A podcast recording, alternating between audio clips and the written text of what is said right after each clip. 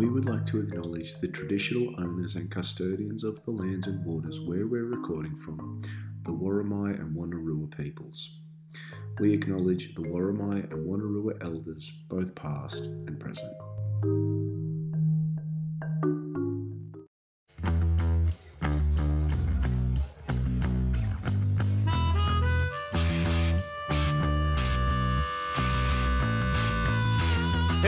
Who was on the field for the Newcastle Knights.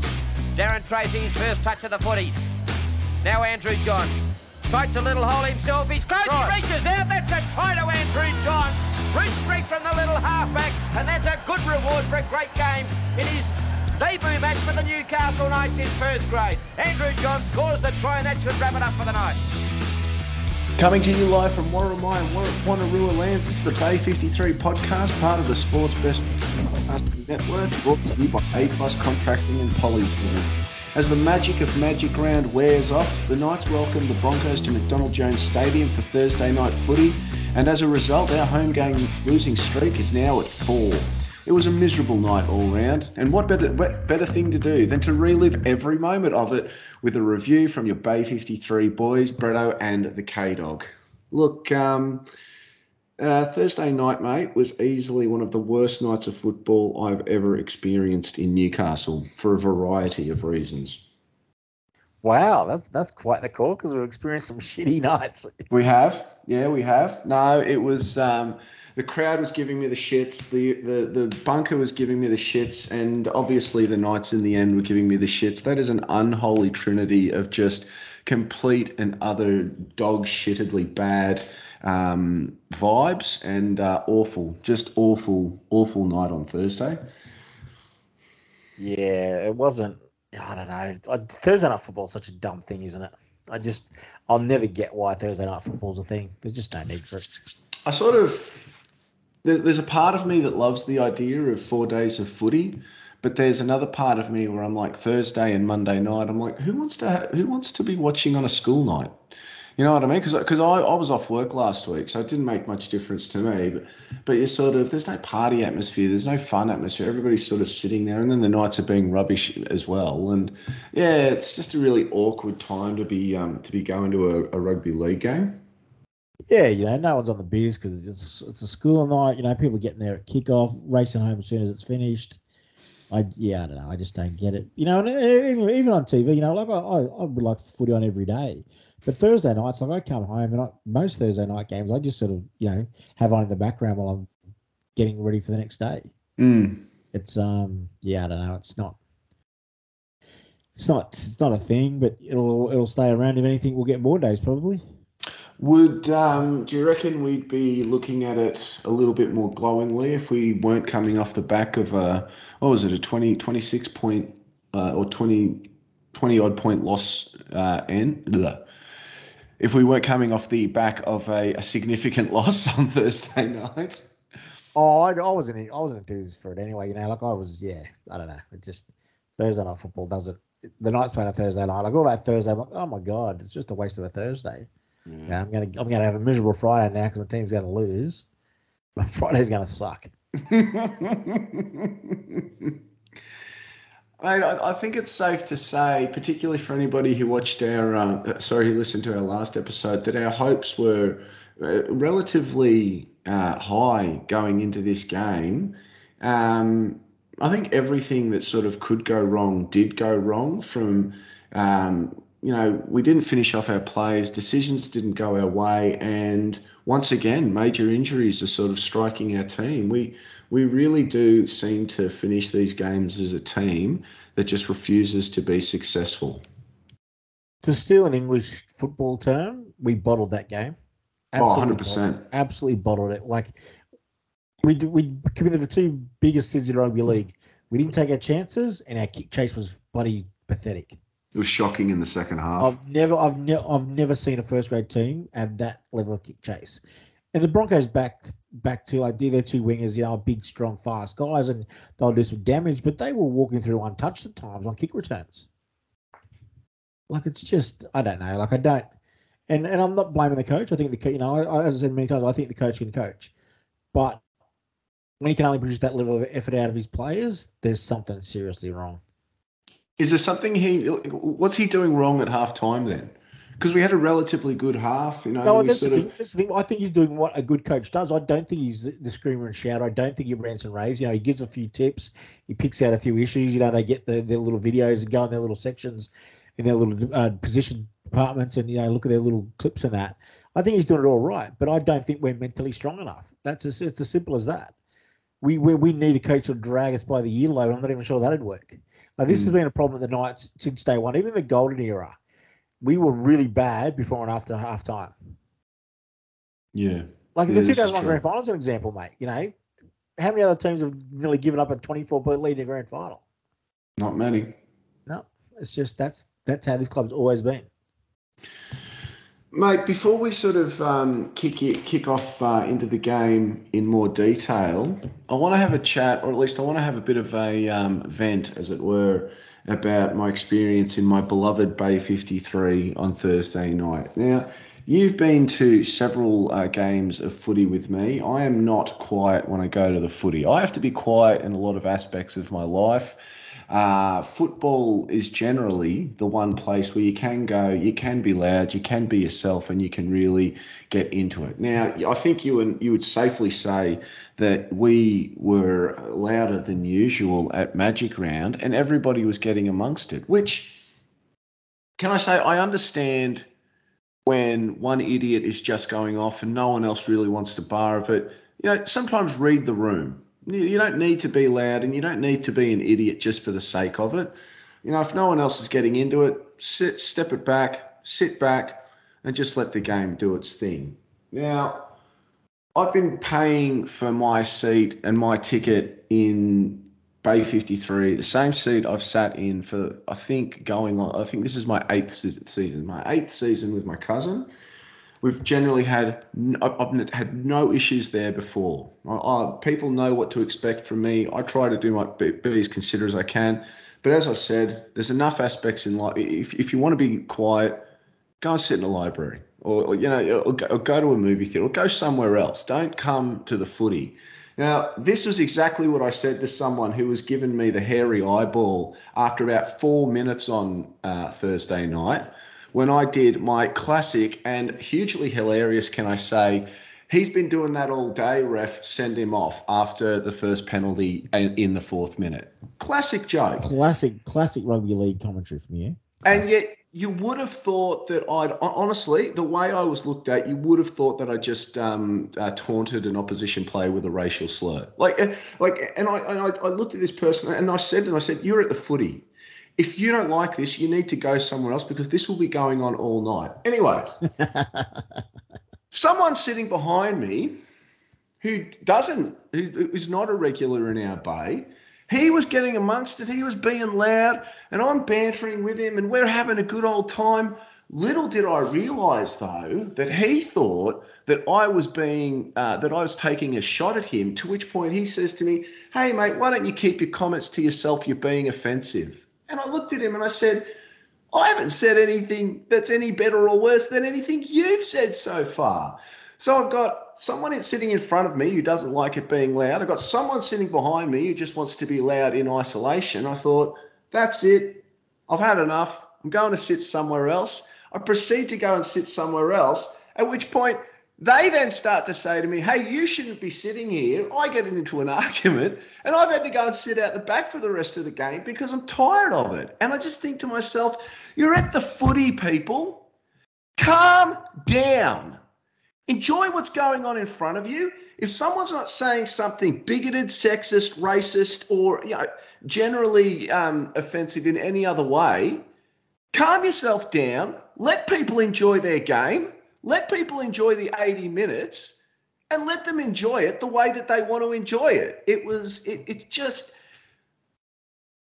I, I can't help but think if the Knights were better, this might not be an issue. I, I absolutely do You know, believe you know the that. biggest problem is, mate?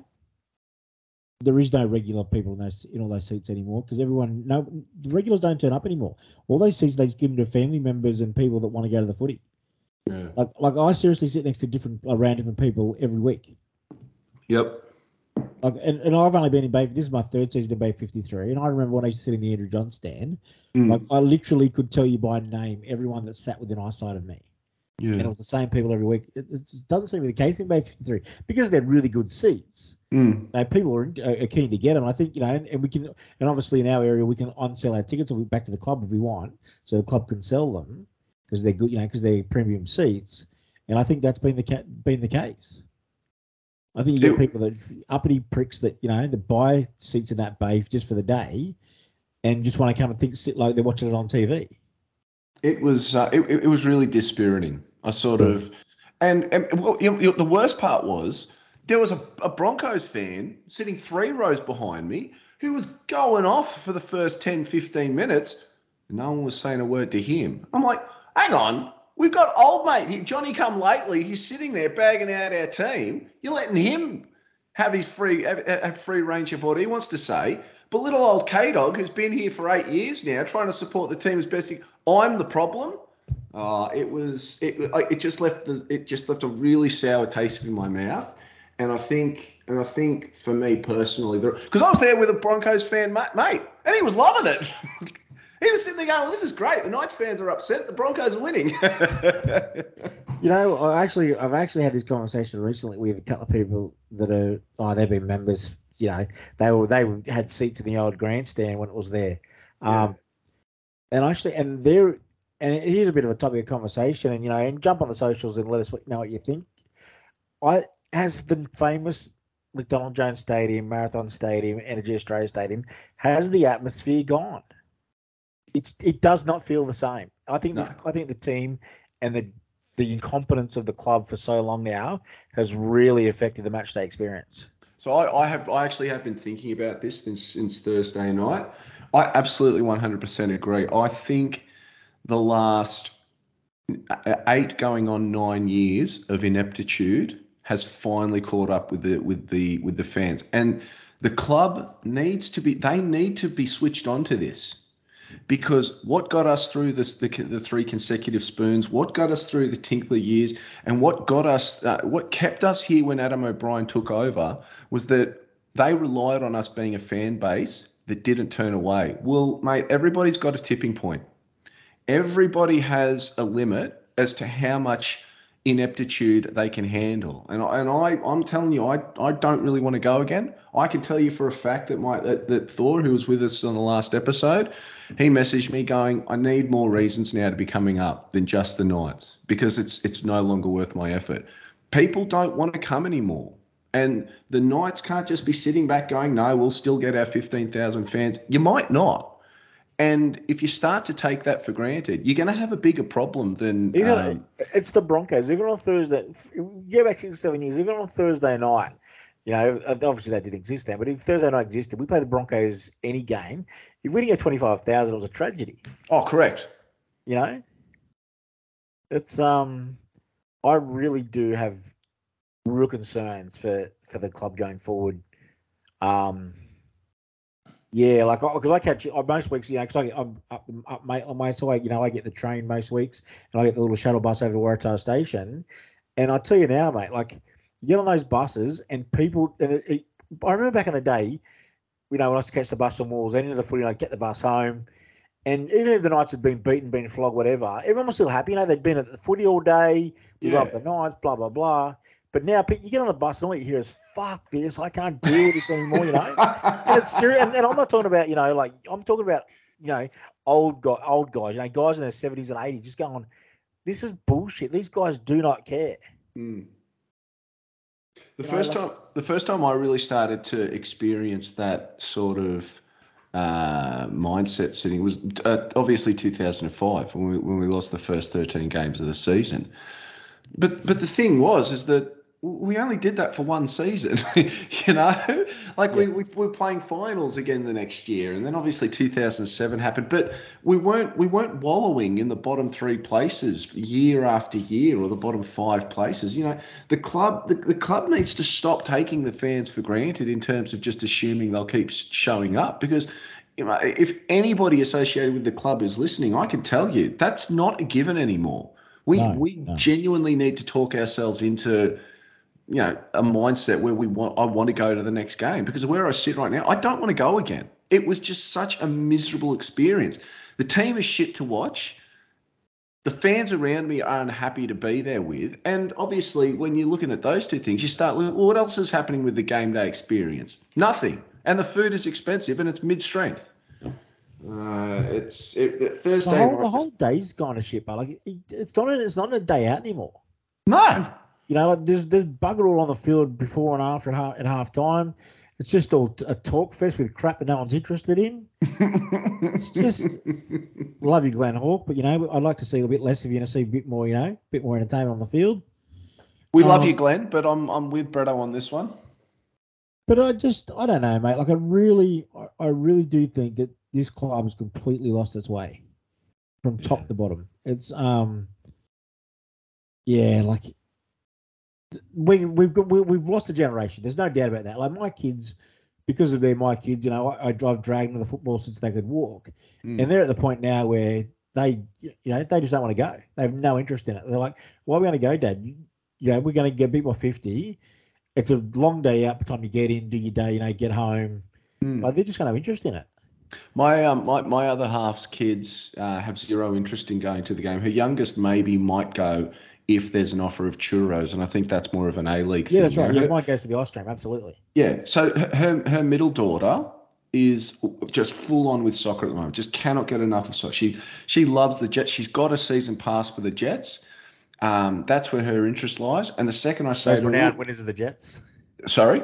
Those renowned winners, the Jets. Yeah, no, exa- exactly. But this, but this is the thing. As soon as I say to her, "Well, do you want to come to a, a, a, a Knights game during the the Jets off season?" No, no, just no interest. And I, I get that at that age, you know, oh, I prefer soccer at league, but it's just uh, there's there's nothing there that the Knights are doing to entice new people to No, want to come. nothing. Like, there's nothing I can say to a 14 or a 15 year old who has no interest in league. Well, why don't you come for this? Because there's nothing there's nothing about the experience anymore that that, that interests them.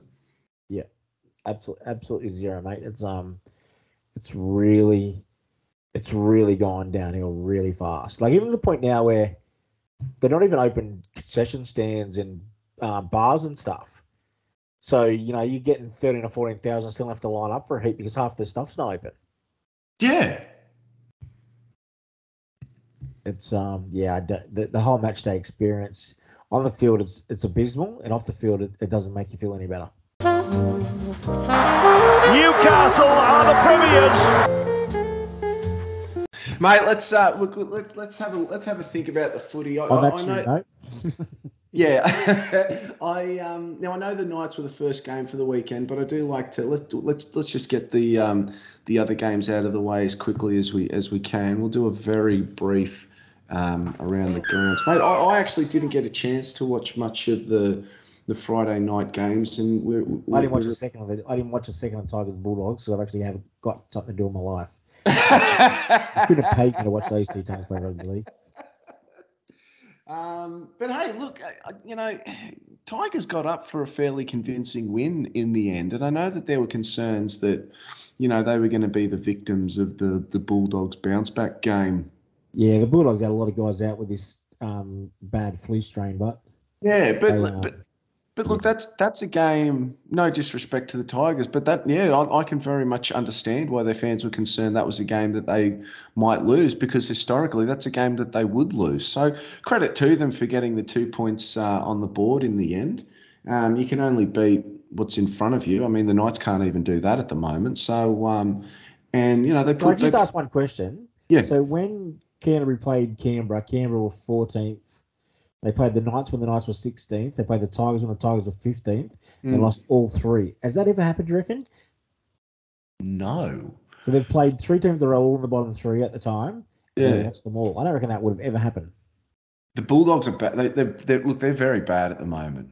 And look, I, you and I, we've got a bit of an agenda going on in the background, which you, know me, I'm very, I, I'm reluctant to give too much uh, air to. Well, I, I might give it a couple more games before we sort of give um, a bit more of a, a highlight, a bit more of a rundown of that. But um, the Do- the Dogs are, are a dreadful rugby team at the moment, and uh, I I feel a lot of sympathy for um, for their fans because a lot of what they're witnessing at the moment. I mean, it's obviously quite similar to what we're putting up with this season, but certainly some of our some of the Knights' worst seasons past. Um, mate, that, that, that is a hard footy team to to follow, and I thought it was a bit rich of um, Phil Gould to be coming out post.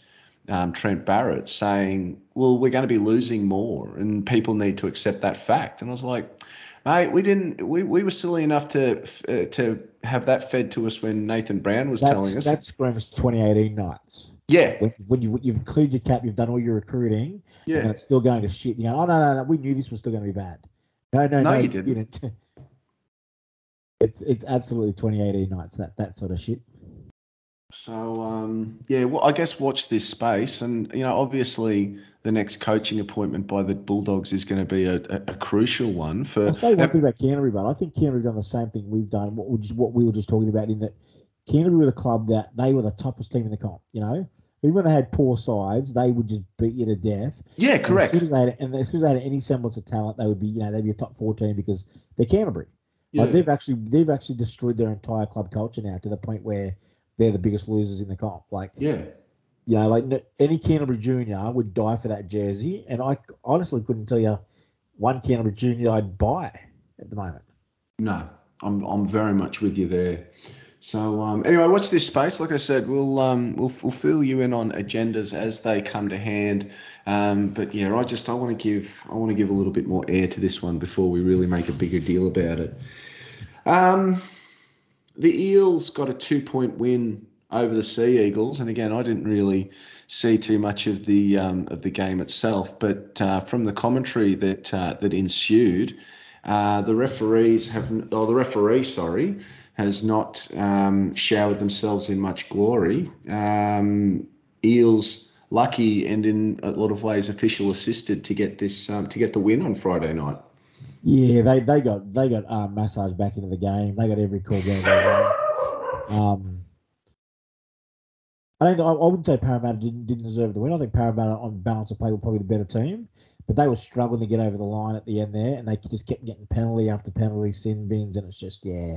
I um yeah I, I can understand why Manly fans are dirty, and Turbo getting injured just tops it off, doesn't it? So obviously the turbo injury is probably the biggest thing to come out of the game. Uh, shoulder dislocation. Yeah, Um, and a bad one. Yeah, yeah, yeah. It doesn't look good. I mean, I, I, there was one report I sort of saw. They said the rest of his season is in question, which is a huge call at this early stage. Um, but obviously, you know, he's he's in. He's now unlikely to play Origin one. Um, is Stephen Crichton and Kotoni Staggs not only going to get called up for those Blues centre jerseys, but are they going to get the job done for New South Wales? Oh, you know what? Stephen Crichton will, and Tony Staggs should be picked because he's been outstanding, Tony Staggs. But to me, he just Tony Staggs just screams of a player that will will in Origin. So. Every time he, the blowtorch get, get got put to it, the Broncos, you know, previously, he'd just go missing, wouldn't he? So I had this conversation with my mate, with my Broncos um, mate, on Thursday, and it sort of looked like I was, you know, a bit sour grapes at the time because he was sort of pointing out, look, he's a big game player. He he does make those big plays, and um, you know, he, he is a weapon. And for me, with Kotoni Staggs, I, I just get the feeling there's a lot of the James Roberts with a Broncos jersey on about him. Like he's Yeah. he's Yeah. he is very hit and miss, and when he hits, it's 100%. great, but he just goes missing too often, Yeah, and a- that's where the concern is in Origin. James Roberts is the perfect analogy. He's Yeah. exactly James Roberts. And you know, and you, you forget because obviously we were really close to getting him. In fact, we, we pretty much had him signed, sealed, and delivered, and then circumstances changed. And then remember at the start of this year, after about a month, we were going, "Oh my god, we dodged a bullet there." Mm.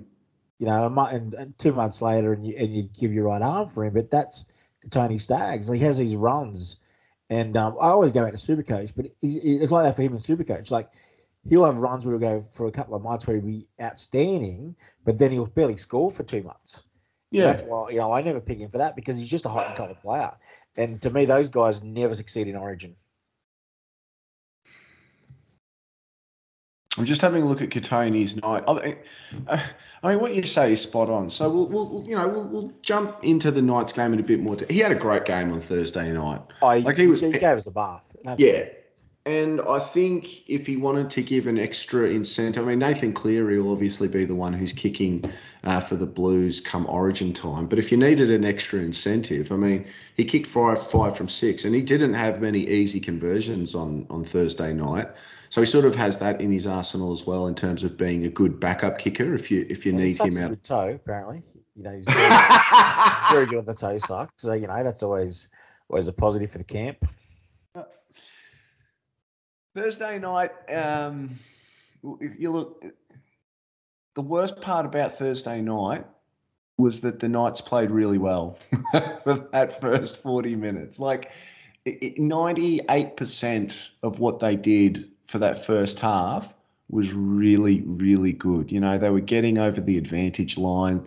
Um, they weren't making too many errors. They were putting themselves in great areas to um, to score points. They, they just weren't scoring enough of them. I, I think in that first half we probably left about oh maybe 10 to 10 to 14 points Well, it was, it was two directly. Fitzy drops the ball over the line when he should have scored, and Gags dropped the ball over the line. There's, there's, you know, there's two tries straight up there, plus three or four other chances where Milf put a good kick in, and we had the chase shot to bits, and you know, we either didn't gather cleanly or the bounce didn't favour us. I think we left 20 points on the field in that first half. So the, Ty- the, the the Tyson no try. I mean, it wasn't. A, it was never a, a try. I think they, uh, I think they sent it up to the bunker more to see if they'd gotten the decision play on correct. Yeah. Um, but see, even that pissed me off because I and you know a Knights fan is like an elephant. We never forget, mate. I specifically remember Edrick Lee nailing, and I'm talking nailing a Panthers player back in I think round three of the 2020 season after the Panthers player had taken possession of the ball. He bumped it forward. The ball was mid- in midair. Eddie's nailed him, and we got penalised for tackling a player without the ball. And I just, and I don't know if they've actively changed the rulings since that sort of time. I don't know if there's something they've done where they said, no, we're doing a different interpretation. But once again, we're on the other end of that, and the decision goes the other way. So I was, I was actually ropeable about that. The Edrick call was just wrong. Because the rule's Yeah. always been that once they touch it, they're right there, fair game. Yeah. So The Edrick call was just wrong. So, um, shout out to the officials for managing to get that call um, right in time for it to uh, to go against us. I guess. I, I guess the big. Well, no. We'll, we'll, look, we'll start on the positive. Um, Anthony Milford came out firing on uh, Thursday night, and I thought he had a great half. I actually thought he had a generally good game for us. Yeah, no, he, he was good all night. His, his first half was great. Second half was solid. Yeah, no, he's Mm. good all night. The, only- the only one little thing about Milford, that I don't know, and he's always been a bit like this. He was very kick happy. A couple of times there, you know, we could have just gone through the hands and he wanted to kick. But other than that, I thought he was really solid. Um, he set up that try for Tyson uh, Frizell. You know, Lockie Fitzgibbon stuffed up his um, lines. Mate, I want to And talk can about. I just say about the Lockie Fitzgibbon one? yeah, That that's the problem. Lockie Fitzgibbon is literally in this team because that's his play. yeah. Yeah, that's we will we'll run we'll we'll waste ten tackles throughout the night to set that one play up. So when we do that one play, you have to capitalize. You know that's that's what frustrates me about this team. We we go to that place so often it never works, and then the t- one time it does, we friggin' drop it over the line. Yeah. Like it's just it's so bad. It's just bad simple football. Yeah. And it costs you down the stretch because the, the inability for us to convert those points put more pressure on us in the end because the Broncos were just happy that they were still in it. And once you sort of leave that opening for your opponent, you know, with a team like the Broncos at the moment, the way they're going, they'll be more than happy to take it. Now, I, I, want to talk about the Billy Walters try as well. Um, did the officials get that one right in terms of Ezra Mam being tackled or not? I mean, they essentially ruled that despite him being on the ground for all intents and purposes, because his ball carrying arm never touched the ground, he was he was able to pass off his back. See, that's that no. In the in terms of the rules, that's no try. He's on the ground, he's tackled. But they've been allowing that for a while now. That if your arm doesn't get the ground, it doesn't matter how well you tackled, if your arm doesn't hit the ground, it's play on, which is not the rule. The rule is if your momentum stopped and you're on the ground with someone having hold of you, you're tackled. Yeah. But Ah. they've, been, they've been having this stupid thing, yeah, for a while, a while now, where if, you, if your arm's not touching the ground, but you're not tackled, well, sorry, but you are. Again, again, it's a case of um, uh, a Knights fan like like an elephant. I remember Trent Barrett doing the exact same thing to the Knights in the last round of 2002, and um, yeah, again it was another case where the call went against us, and uh, and it was called play on. So um, at least they've got some consistency there. But um, yeah, for my mind, that was that was tackled all day, and I just I just thought you know hopefully this isn't indicative of the type of night that it's going to be. But alas, it was. I guess the bigger one, the, the, the there were two real big contentious talking points um, from Thursday night. One of which seems to be universally agreed on. The, this one though with Dane Gagai, I'm not so sure what the general consensus is. I mean. I think the, the, the Dane try is one of the reasons Andrew Johns, and he does say it too often, but it's one of the reasons he says the game isn't played in slow motion. Yeah. Like you watch that, like he never lost the ball. Like you, you, you had to look at every single frame of that replay in order to determine whether or not he lost the ball. And then once you found the frame that sort of indicated that he might have, you sort of you're now working against yourself to find well can we justify saying that he probably got it back which if you play it in regular motion he he never loses that ball but no try disallowed because he's deemed to have lost the ball in attempting to ground it he never regained possession of it which i still maintain he got possession back of that ball but that's the, that's the thing but he he, he, oh, you're right. He got his arm back on the ball, but they have, for some reason, they rule that that unless you literally grab the ball again and get a full grip on it, you haven't regathered. So that that's always considered a drop. And the way they interpret that, that's a no, that's no try. But in reality, that is a try because all he did was adjust his hand so he could get the leverage, to get the ball down. He never mm. actually ever let go of the ball. He just he just mm. sort of like the ball turned in his hand as he turned his wrist. And Warren Smith had said on the Fox commentary when I was watching the replay there that basically what he did was he moved his thumb. So he'd get his so he get his thumb on top of the ball to be able to force it down. Mm. And that was what they deemed as, as losing control. And, you know, it, it's no try. Like, it's no try with the way they, they rule it, but the way they rule it is wrong. That, that's just a flat out try. Yeah. Um, uh, it, it, it really did top off a fairly frustrating half um, at the end of the day because both teams go in. I think it was I think it was six all at half time. Um, yeah, six all at half time. The Knights we left a lot of points out on the field against the Bulldogs as well. And I was sort of saying to the mumbler at halftime, look, we did this last week, but we still managed a way to find the points that we needed to still get the win. And you sort of hoped that defensively we'd stay strong enough to keep them out and at least put some more points on. No, that that that that second half was um, was dreadful. And as you said, mate, one of the biggest issues to come out of it was really our kick chase was just a tr- it was so bad, so we were, we were, making really good yardage down the field. and We were kicking for the corner, and the kicking game was really good. Milf was really nailing those kicks to the corner. It was going great, and then we dead set forget about the kick chase. And before we knew it, it was tackle one on halfway again. Mm. Jordan Riki scores. Um, we sort of come back though. Kalyn soft Ponga... try, Adam Clune. What were you doing, sunshine? like my goodness, George Riki couldn't run between me and you. Well, that's the thing, isn't it? Like, I, I, was actually one of the reasons I didn't think the Broncos would be too worried about losing Fifita was I, I sort of thought the potential that Jordan Riki had shown would be more than enough to compensate for it. Now, it turns out I got that one horribly wrong. He's he is a he is a, be, a below average um, footballer that's sort of being um, kept in the team for his good looks, you'd have to think.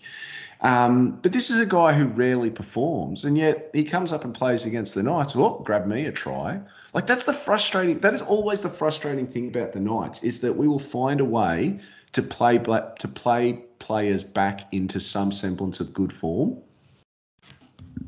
Yeah, but that's because we're we're soft. Like guys will come up, like guys that are out of form will come up against us and go, today's the day. If I just run hard today, someone's going to miss a tackle and I'm going to get a try here. And that, that happens every week. Like Aiden Tolman carves us up every time we play them because he just knows today, this is, this is every year. When I play the Knights, I'm getting off the nudie run. he marks it in his fucking calendar. Like if coach, I don't, I don't know whether Aiden's, you know, unattractive naked, but coaches don't want to see him naked, just don't let him play against the Knights. He'll never score.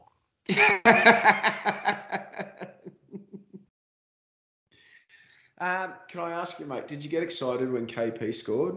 I thought it was a great try, and I thought that was some of the football that sort of, for a moment, where they they showed us, well, we are still capable of good footy. We do have one of the best players in the comp, and uh, I thought Kalyn. Um, Exactly how KP should be utilised. yeah, Like it, it was such a simple play, and Croaks. We we know Croaks has got lovely hands, but it was such a simple play, and it was on KP hit it a million miles an hour. Croaks in with a soft, lovely little soft pass, and we play we throw that pass a little bit, but they generally fire it back at KP where he can't catch it. It was just a soft, lovely little passing traffic by Croaks because he got great hands, and KP straight through, straight around the fullback. Like it just, but that's, but that's the thing. We're so dumb. Like, and then we we do that play, we score it easily. We don't ever go back to it. Mm. Like I don't, like, I'll never, never, never understand how we get our attack so wrong so consistently. Because that play was so simple and it was available all night. Their forwards are slow. You know, as long as you as long as you pick out a Payne Haas in the defensive line, no one else in their middle is covering you. yeah, Like that plays on all the time. yep. And we just yeah we, it was so it was so simple and so lovely and it just we can't we just can't make it work it, it, it yeah it just destroys me So, mate, it was 14 to 12 with 15 minutes to go. We're right in this game. Do you think the no obstruction call was the turning point in the game, or were we already of a mindset by that stage to pack it in, whether that happened or not? Because it was a pretty like that is an obstruction call. There were regardless of what because we've had a lot of people say no, he passed it before he ran before. And, and look, with all due respect to anybody who disagrees with us, all we're saying is that is an obstruction call that has been called every single time it's happened up until Thursday night. Re- regardless of whether you think they've gotten it wrong before, consistently, that is an obstruction call in, in every other game where they've decided to call it up until this first game, this Thursday night game in round 11. Righto strap in let's go. Let's break this down. Oh, I'm getting my popcorn. so there's two things what the video ref said where he passed it before he'd gone behind the player which if that actually happened and there was no contact from the defender on the on the um no contact from the attacker on the defender that's fine. You throw that pass behind the player all the time no worries. So if that actually happened fair enough. Now what did actually happen was that a he wasn't he didn't pass it before he went behind him. He was literally behind him when he passed it because on the angle from behind, you can't see Adam Clune be, Mm. because you can see the guy with the ball. You can see the decoy in front of him because he's twice his size, and you can't see Adam Clune. You know why you can't see Adam Clune? Because the decoy runner is making contact with the defender, Mm. which automatically makes it a, a shepherd. And even if he, if he even if he was twenty meters inside him and passed it twenty meters on the other side of him, Yeah. it's still an obstruction because the decoy made contact with the defender. Yeah. That's point blank the rule. You know, you can't, the decoy cannot contact the defender unless the defender drags himself in and makes the contact. Adam Clune comes straight forward. Jordan Riki went straight the other way and they ran into each other. I don't care anything about passing, running, where, where the receiver was. I don't care. All of that is irrelevant he made contact with the defender, so the defender couldn't slide out, which meant the next guy had to come in, which meant the the hole opened up. Now that and that is a huge like that is a, a huge turning point in the game because it's the 67th minute. The game's the game it's 14-12. Both teams are right in it. So instead of the Knights having a penalty for obstruction and kicking up the field to be on the attack, we're now eight points Oh no, behind. that that was in kicking range. It was going to be fourteen all. So instead, we're now kicking the ball back with an eight point deficit, and Yeah. we're now chasing the game. Whereupon Corey Oates scores. And of course, we've now seen post game or in hindsight that Tyson Gamble, in the lead up play to scoring the try, It was a knock on, a knock on for your life. he, and He dragged again, along the ground. Anytime a player drags the ball back into their position in a motion where the ball they drag the ball along the ground towards the score line that they're trying to score on, that's deemed a knock on. It, it, it doesn't matter whether they've got proper control over it or not. The, the referees, again, again, until Friday night, that was one of the few things we saw thought we had consistency on. They've decided that they're not going to re- even review that now because it's just a given that they assume that he's got that, that he's done that in a manner where he hasn't managed to knock it on. And so 12 points later, we're sort of in a position where, well, we were t- you were down by two. We, as you said, we might have been tying the game up and, and looking to, to win the get the lead ourselves, but instead now we're two net two tries behind. Game's effectively over, and and that's all happened in the space of five minutes. and and we're not mentally strong enough to cope with that. We are not mentally strong enough to cope with that. Like it's, you know, you know what really frustrates me with this with this team. I most teams in that most teams in that situation would fire the fuck up. Like most, and the Knights of old, you would do it, and any team worth their salt would go. Tonight, it's not our night. We've seen the video rest destroyed us three times tonight. It's not our night. But you know what's going to happen? Brisbane to get on that flight tonight, and they're going to be bloody sore because I'm going to kill the next bloke with the football. yeah. And they and we just didn't want to be involved anymore. Like, have a go, you big. Oh, I'm not going to say it. Have a go. There's 14,000 people there on their Thursday night just wanting to see some football, and you idiots, you soft idiots, cannot put in 10 minutes of effort at the end of the game there to at least send your fans home with a bit of you know, a bit of love in their heart for you. Mm. Like every time we walk away and you say like you don't want to go, you don't feel like going to the next game. That's because all your memories are of that of, of four tries in 13 minutes. That's you can't remember all the good stuff we did because four tries in 13 minutes is what sticks in your mind. Mm. Like it, we've been watching this absolute garbage for 15 years now. When will it end? It won't. It just we. I seriously. I I have no doubt we could recruit 10 Origin players and it would still happen. If you if you were to get the New South Wales Origin team and put Knights jerseys on them in round eleven against the Broncos, I think you'd still have the same problem. Oh, no doubt. There is no doubt, mate. There is absolutely no doubt. Like, oh, I don't. Like people always say, you know, how we, we recruit these guys and they come to the Knights for retirement. No, when we recruit most of those guys, they're generally in pretty reasonable form. It's the Knights jersey that makes them ready for retirement. Aiden Guerra was an Origin player when he came to us. Within mm-hmm. within six months, he was lucky. We've been lucky playing reserve grade at the Roosters. It's the jersey, mate. Like it's the that club. The club is just rotten. There is no backbone in that club at all. And the way he one more coach, player, administrator, whatever. So oh, we need to be tough like the town. I will seriously throw a brick through my TV. yeah, it's it's wearing thin because Oh, we've mate, heard. it wore, it wore thin in 2017. it-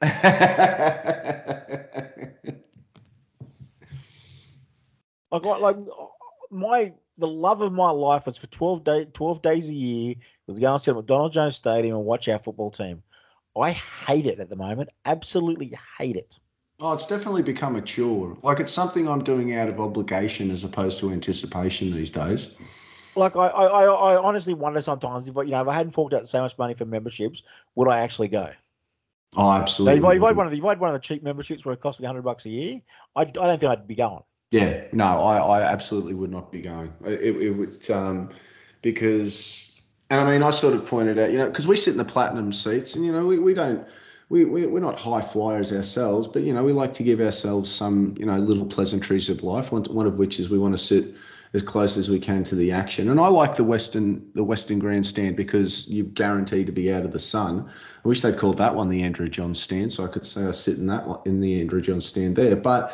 Um, that's that's why I pay for those seats because I want to watch the team that I love in the best possible position that I can.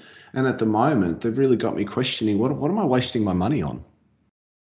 I always think like with my memberships and you know just going to the match each year, I reckon you know I'm probably somewhere with up to fifteen hundred bucks. Like that's a nice little family trip away. Yes. And I always wonder whether I'm doing my family disservice because I'm not enjoying it. like I'm basically handing these guys money to bash me around the head twelve times a year.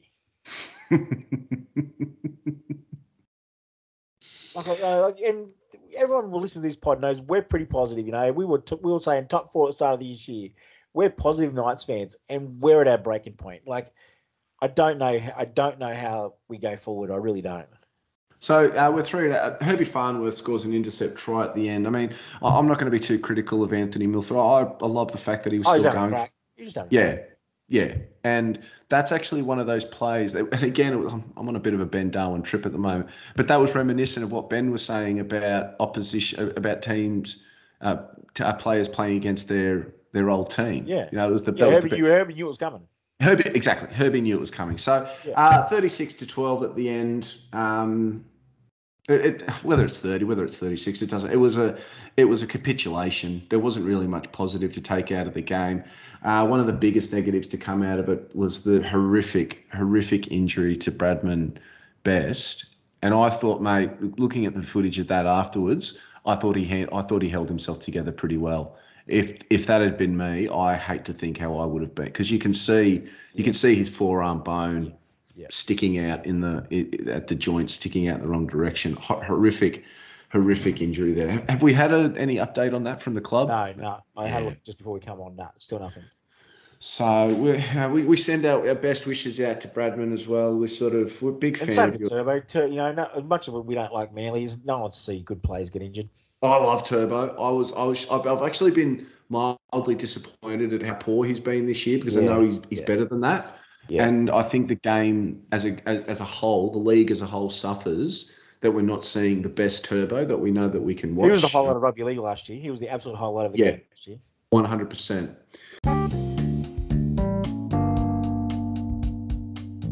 I'm no expert. I just love the game.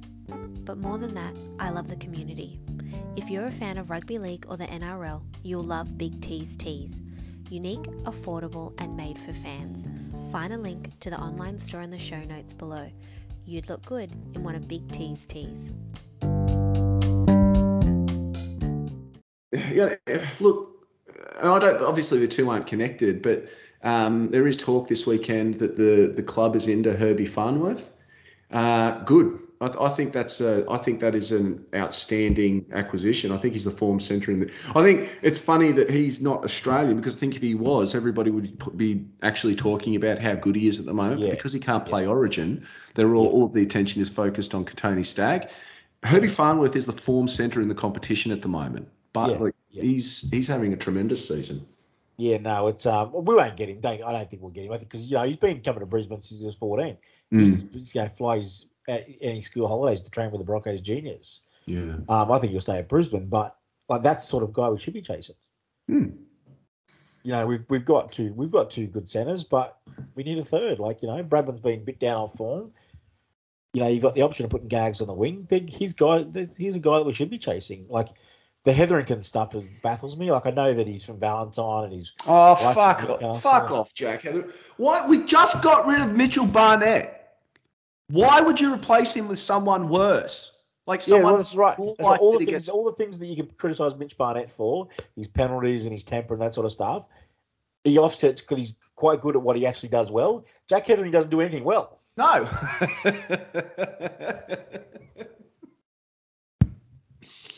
so I look.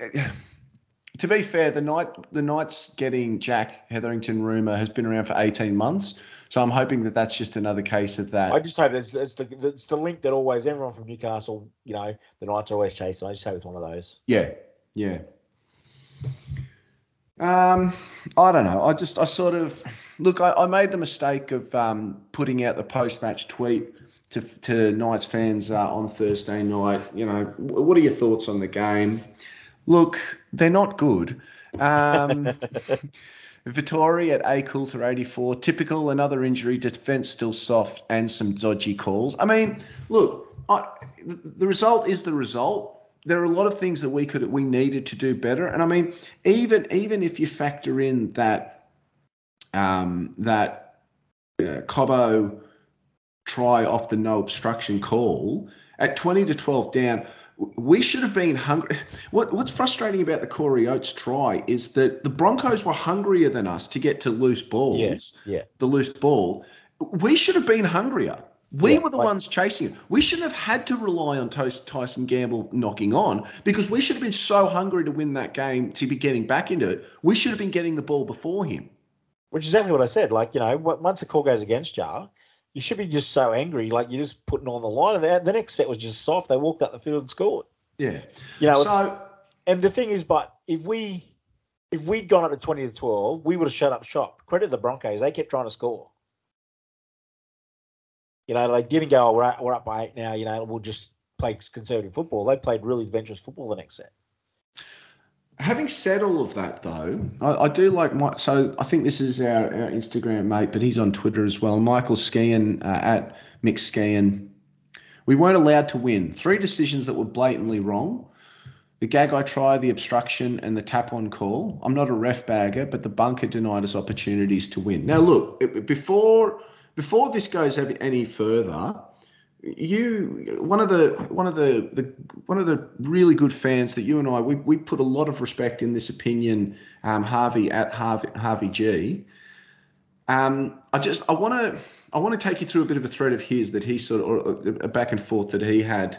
Um, he said bad of- officiating decides games in this league on a level only surpassed by the English Premier League he says that's what it drove me away from watching soccer, and I'm on the verge of my interest being killed in my favourite sport too. It just makes it hard to take seriously. He said I'm still shaking my head.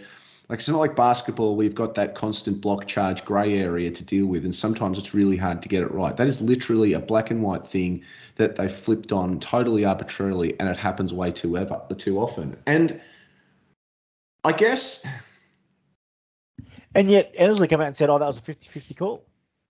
and yeah, and it's not. Like it, it's, It's just not. it's not It's a not. 50-50 call. No, Not in five years has that been a 50 50 call. But this is this is this is actually a point of his. This is the point he makes that I really want to. This is what I'm leading to, where he says the score doesn't blow out like that if multiple tries aren't ruled on incorrectly in high leverage moments of the game. He said, "I'm not interested in what happened after the refs made it impossible for one side to win." So, look, I think a combination of a, a, a And, and he, mentally. and I'll just say now, he's not afraid to call us out if we suck. Oh no! Oh no, mate. Harvey is uh, he will lay he will absolutely lay the boot into this team. You know, harder than even Bretto and I do. So we, we, we love you, Harvey G. But th- that is actually the crux of this for me is that the the, the bunker. The, what, I'm, what I'm trying to say, the bunker needs to be correct more often than not because they need to know the the gravity or at least the the the, the impact that they are likely to have regardless of whether they get it right or wrong. But whatever decision they do make is going to have that big impact. And it's actually that final point from Harvey there about the fact the score doesn't blow out if multiple tries are ruled on uh, aren't ruled on incorrectly. And that's actually the crux of this matter. I'm not saying that we win if those decisions go differently. I'm saying it's not going to be that result if the decisions are called correctly. And if they're called correctly, I'd still be curious to know how the game was going to go in the end. That that's essentially what I'm trying to what I'm trying to say. I think, uh, you know, honestly, I think that whole second half is different. If the Gags one gets awarded a try, if we go to 12 6 at half time, I think we go and win the game. 100%. 100%. And not that I don't think Brisbane are good because I think they are. I just think that, you know, one thing that this team has been in the recent years is they can grind out a win from in front. Uh, Dom at Dom and Terry on Twitter said a crucial 12 point swing, uh, swing worsened by non existent kick chase defence or defence as a whole for that matter. And right on cue, we give up with 10 to go and concede three late tries. And that, and look, and again, like, like Dom's right. Like, regardless of what I've just sort of said then, it, it all does impact on itself. But it's not like Thursday was a one off. What, what Dom said is that that is, he said right on cue. With 10 to go, we crumble, yeah. we concede three late tries, and the game's effectively over. So, The, the moment this team gets kicked in the guts, they they crumble. That's Yeah. just it, that's just how it is. so uh, the the reaction on the whole has sort of seemed to be Knights fans going, we accept that we're mentally weak. We're annoyed that the bunker uh, gave the team an oppor- opportunity to um, show that off. Yeah, absolutely. So I'll, I'll say one thing to you. Okay, so put it this way: so the tw- um, the 2014 Knights, we all know that season, the Alex disaster. You know, we're coming off a prelim final. It just it was a sh- shocking season. But we had the we had the great Melbourne win, the great you know, Kurt from the sideline, blah blah blah. Now Yeah. this team is better on paper is better than that team. Do you think there is a hope in holy hell that this team would ever have a win like that? no, absolutely not. Zero. No. Zero chance. If Melbourne had gone eight in front with with a few minutes to go against us, against this team, we would have got beat by 16 or 18. Yes, I agree with that. I just, yeah. I think that just sums it up. This team has just got the softest underbelly I've ever seen. I Where did, and I mean, where did it come from? And I, I mean, you and I sort of generally try to keep away from the usual. Oh, you know, they, they, they spend too much time on social media. Oh, you know, full time footballers they need a, full time job. they all, but all that's all players, not just the Correct. Yeah, no, correct. So what what is it? And and we've asked this question before, but let's ask it again. Is it is it Newcastle? Is is there something we're putting in the water? Do we do we make the you know does the crowd make it too friendly It's for not, it's not Because can I- enough. Can I just not quickly say enough to be a success in this town or at this club. Yeah.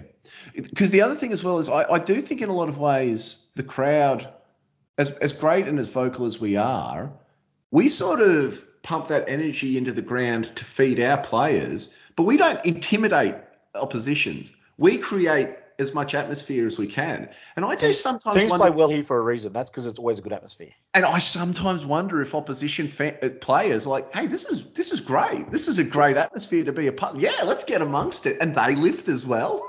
See, I'll, I'll, I'll go on a tangent. I'm a Liverpool fan, and Yeah. Liverpool fans always complain about how when teams come to Anfield, they lift. The Anfield atmosphere lifts them, but they go to the Etihad, and because it's like a, a mortuary, they Yeah. don't lift.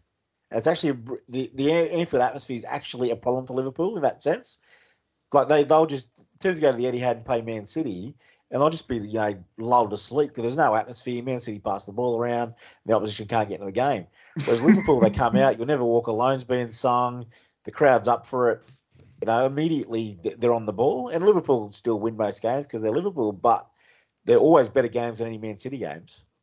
I don't know. It, I just, I think, I just, I don't know. I don't, I don't know the answers for this team anymore. I just, I don't know what to, what a realistic expectation of them is anymore. Well, I, I, I just watched our Reggies win 27-20 against St George, and they played really well in attack. yeah, But once again, that, that was a team full of genuine first grade players. Like, yeah, you know, we probably had eight or nine guys in that team that have played first grade this year, Yep. including our first choice half, Jake Clifford. yeah. I So I did want to quickly ask you about Jake. How did he go in his sort of?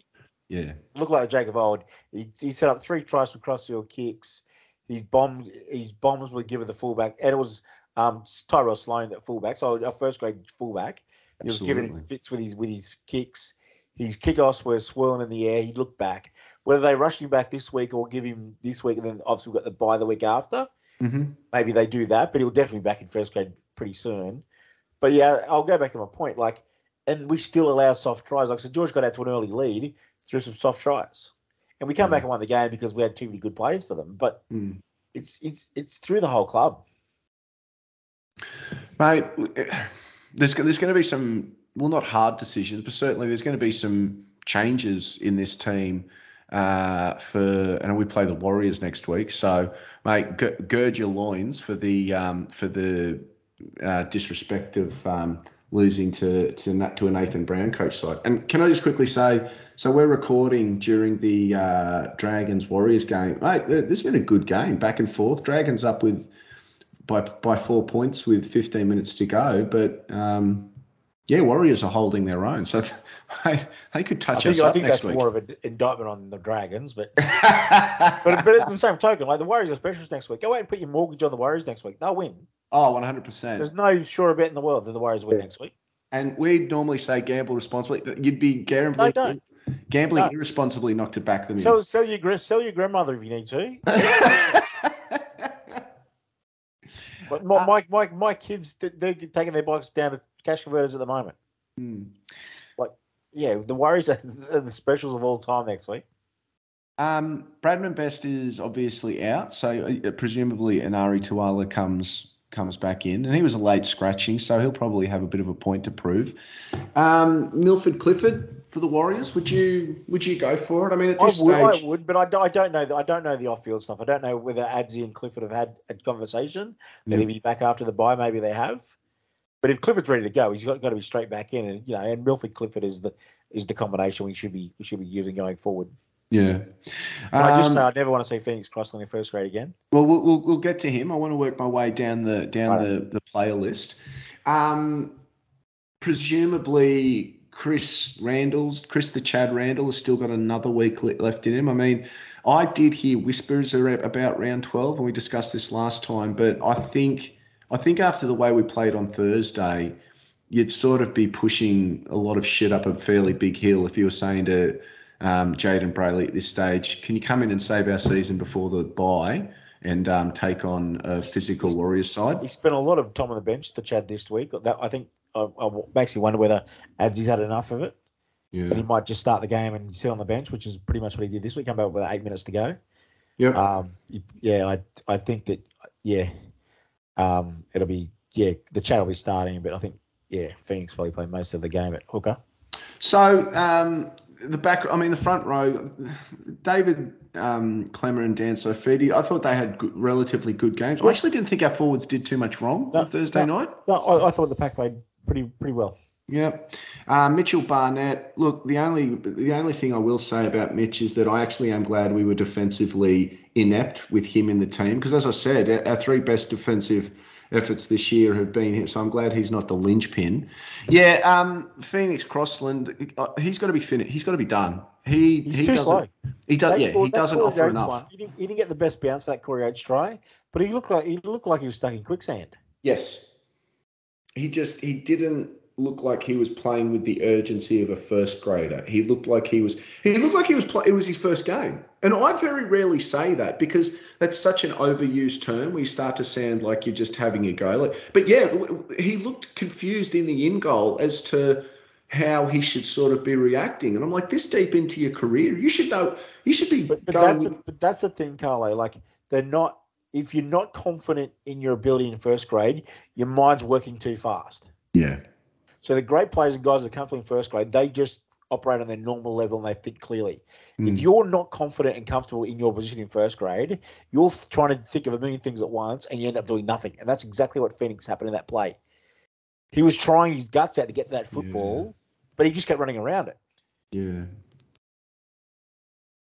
Um, yeah, I think you play this week because you, you know so that we need him in hooker, but I hope we, we never see him first grade again after after Browser's back. Why not bring Why not bring Tex Hoy back? I mean, why not sort Why not of bring Luke it- Huth? Why is Luke Huth not getting a game? Yeah. Luke Huth played a full game at hooker today in reserve grade. Yep.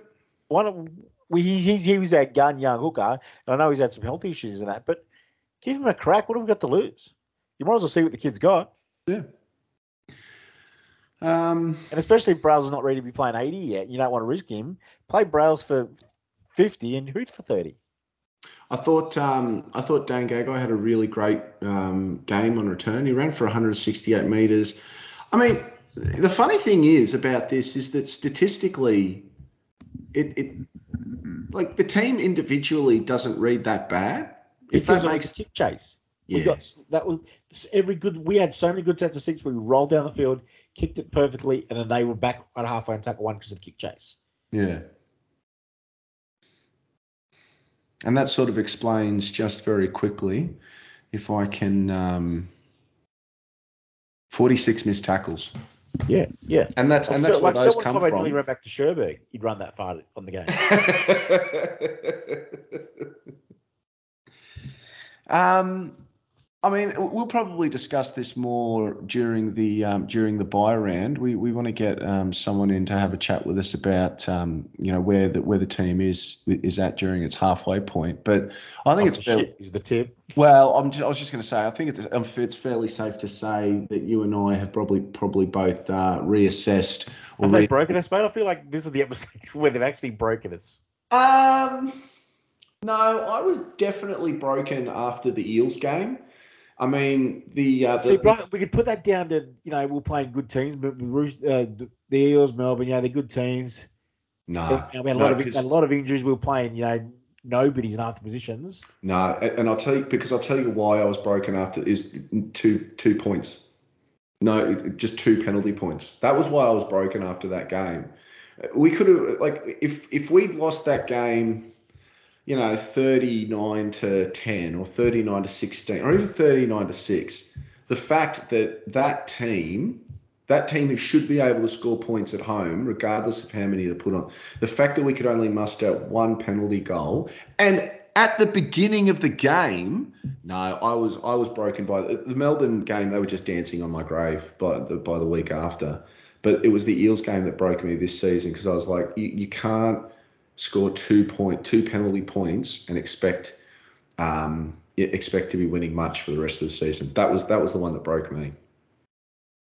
Yeah, I don't know. Maybe, maybe Magic Round revitalized me, and I've just been broken again. I definitely got an adrenaline shot after the um, after the after Magic Round. You are listening to the Bay 53 podcast. Uh, look, I don't think there's too much more that we can really say um, about Thursday night. We're sort of, and um, I hope people are still listening by this stage. I mean, if they if, if this pod is anything like the Thursday night game is, most prob- people probably switched off after 15 minutes, and I don't blame them. So we do thank the uh, the dozen or so people who are left over who are still listening to us at this stage. I mean, sick, sick individuals. very sick, very sick. They're, uh, they're, they're probably mostly fans from um, other uh, from opposition teams waiting to see if, Oh we, yeah, yeah. if we say That's so. because our audiences hate listeners. We know. They also they also they never listen, but they do. We know they do. and we love you all for it. They don't- Oh, little, absolutely, absolutely. Welcome, welcome aboard. Welcome aboard. Look, I'll, I'll ask, but are we sort of beyond the stage now where we're hoping for a win? What, what are you hoping from this team against the Warriors? What What do you think is the bare minimum expectation we should have of To them? not get embarrassed. Eh. if we could score two tries and not concede fifty, I'd, I'd be I'd be pretty happy. If we walk out of there at 28-12, I'll be happy. Hey, can I ask you something very quickly before we do finish up? I do want to have a quick chat with you about Bradman Best because we sort of did indicate it before, and it's hard to sort of look at someone objective, someone's form objectively, you know, given the horrific injury that he did suffer. Uh, He definitely is still playing like a player without confidence at the moment, but I the statistics say he was having a great game up until Yeah, he's playing. He was playing well. yeah, up until he got injured. So His defense was still a bit a bit iffy, but no, he was playing well with the ball. So well, sort of um, There is the there is the one big positive, but Carlo, let's not dismiss it. We had the big W NRLW signings. Well, uh, that's the thing. Yeah, no, sorry, we've almost omitted to, um, and we did plan to discuss that um, in our when we prepared for this. That's that's an that's amazing news. That is just that's astonishing news because I think someone pointed out to us, and I think it might have been Harvey G.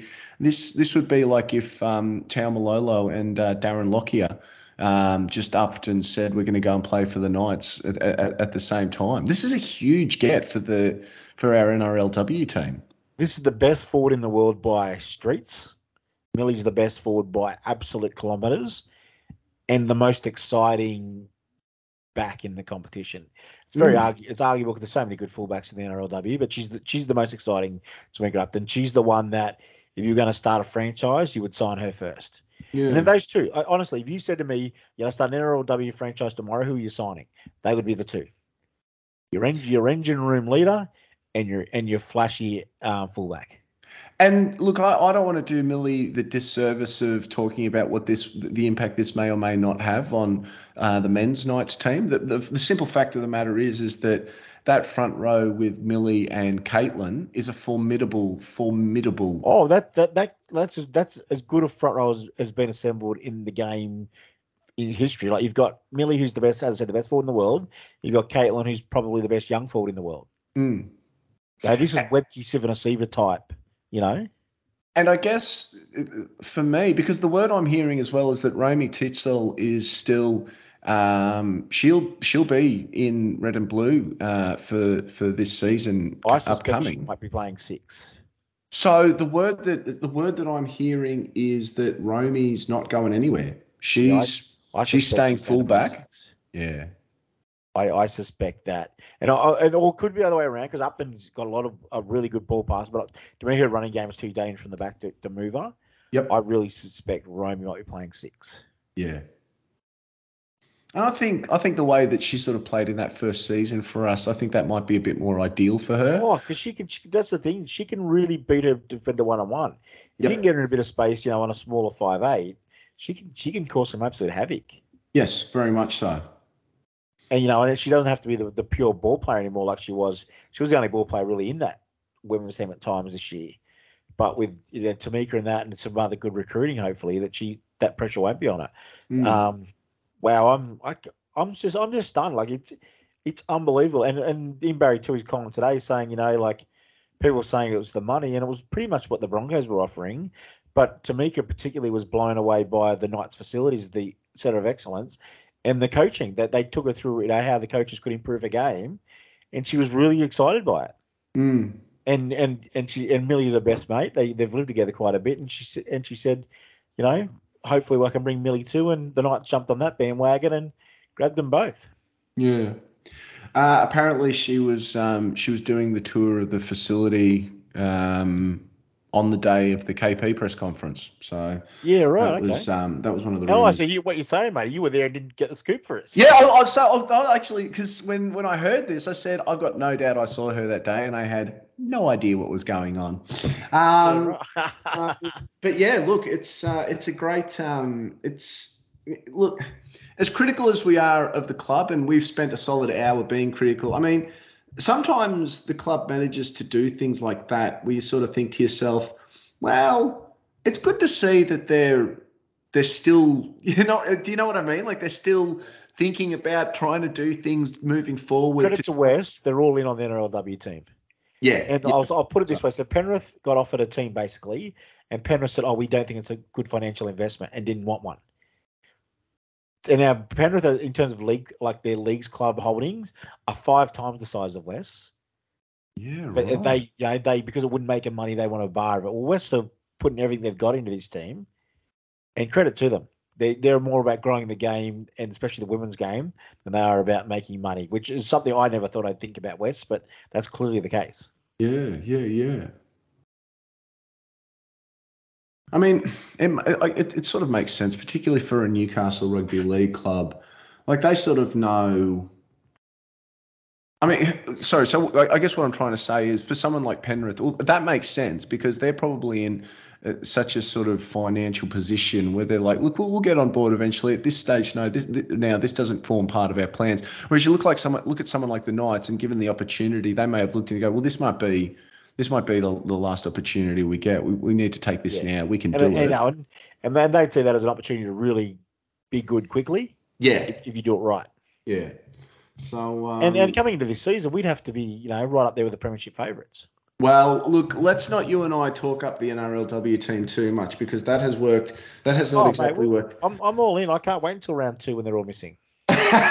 Well, I think I think I said to you when I said, "Wow, Tamika Upton and um, Millie Boyle, that's going to be even worse when they're out with injury after." You know the worst thing, is, one." you know the worst thing is, but there's a Yeah. World Cup after the season, so we're going to destroy the Jillaroos' chances once they get season-ending injuries.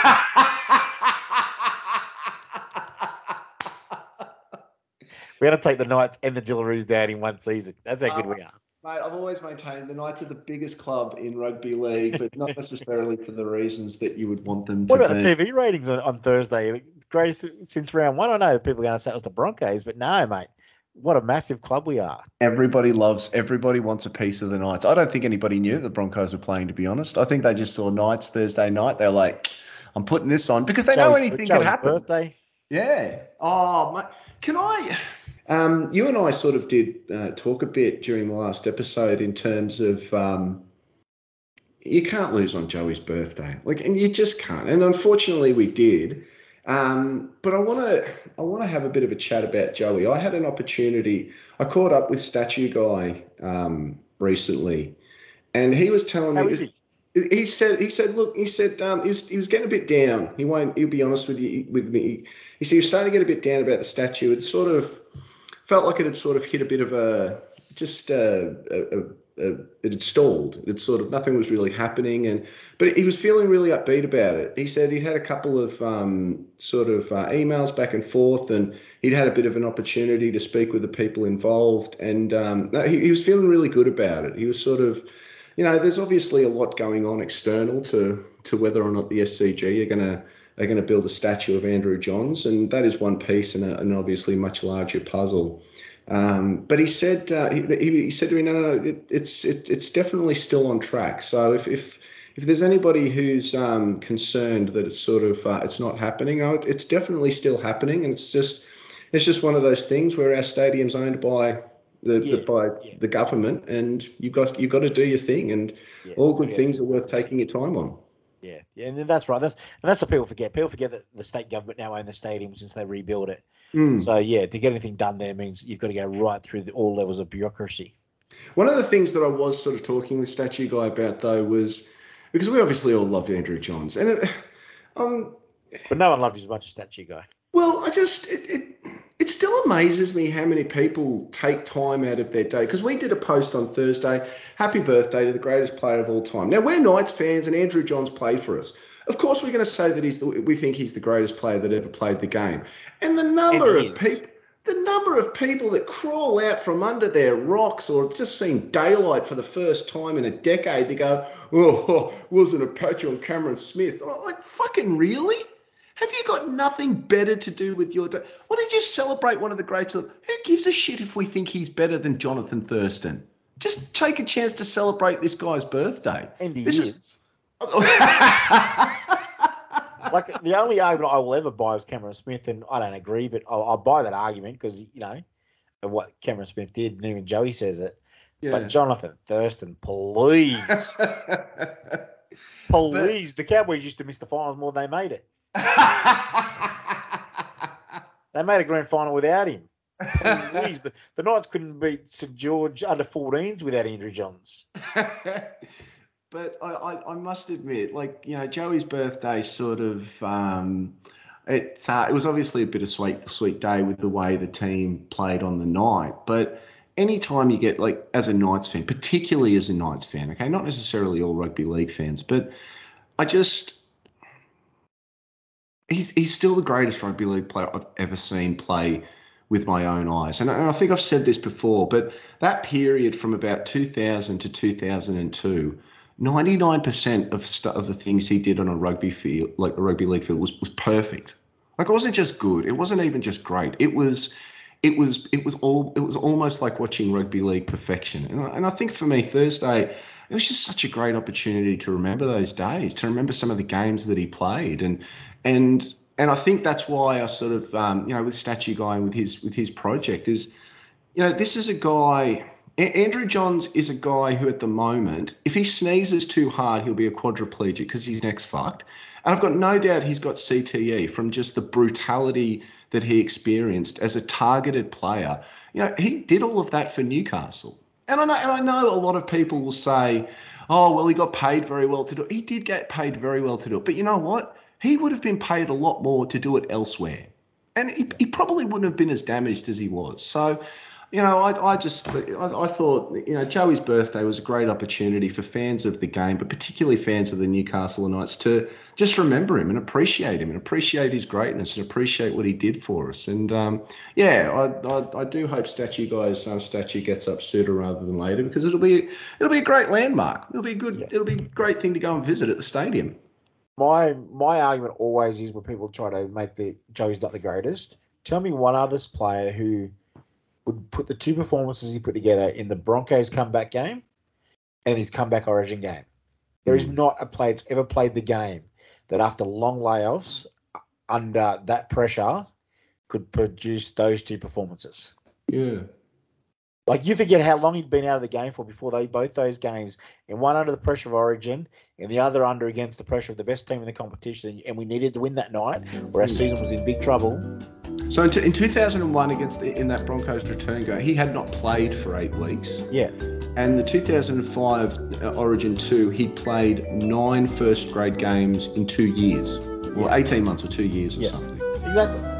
Tell me any other player in the history of the game that could ever have done those two performances on that preparation. Mm. You know, I, I will, I will never, I will never. My cousin was at the 2005 um, Origin 2, which he always says to me, because I always say to him, I said, well, that's that, you, you saw his greatest performance. I'll always be jealous of that. He's like, well, you were at the 2001 Grand Final. I'm like, look, I was at that, and that is true. But in terms of individual performances by Joey, if I had to pick the two, I, I probably would pick um, Origin 2. I, would obviously pick the Grand Final first anyway, you know, being a Knights fan.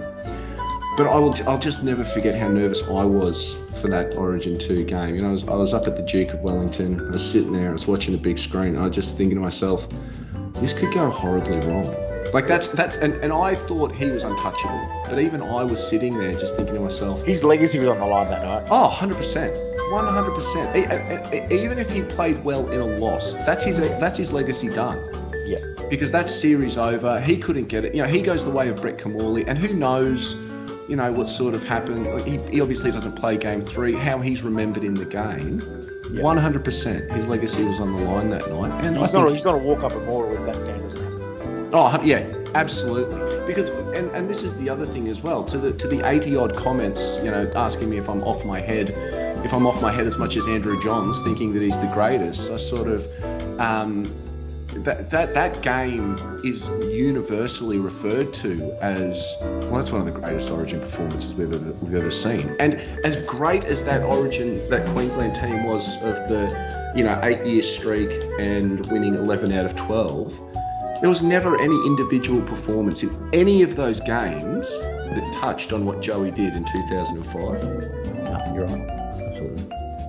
Mate, I think that is a much more positive note to um, to end this week's episode. We brought it home strong, mate. It was it was dour there for a while. We brought it we did, we did. So to anybody listening to us at the end, if, if you do come across any friends who missed out on this because they switched off, tell them in the end. Um, we'll tell your friends to switch on you know, an hour and a half. If, yeah. If they can't handle the other stuff, just switch on for the Joey chat.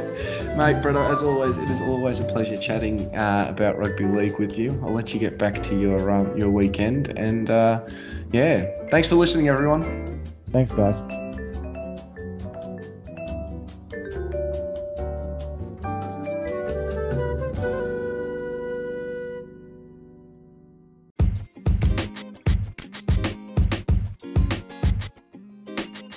Sports Best Friends would like to thank you for listening right to the end. You are our kind of people. Find other great sports podcasts in our family by subscribing. And remember, social media isn't a bad place, you just need to follow the right people.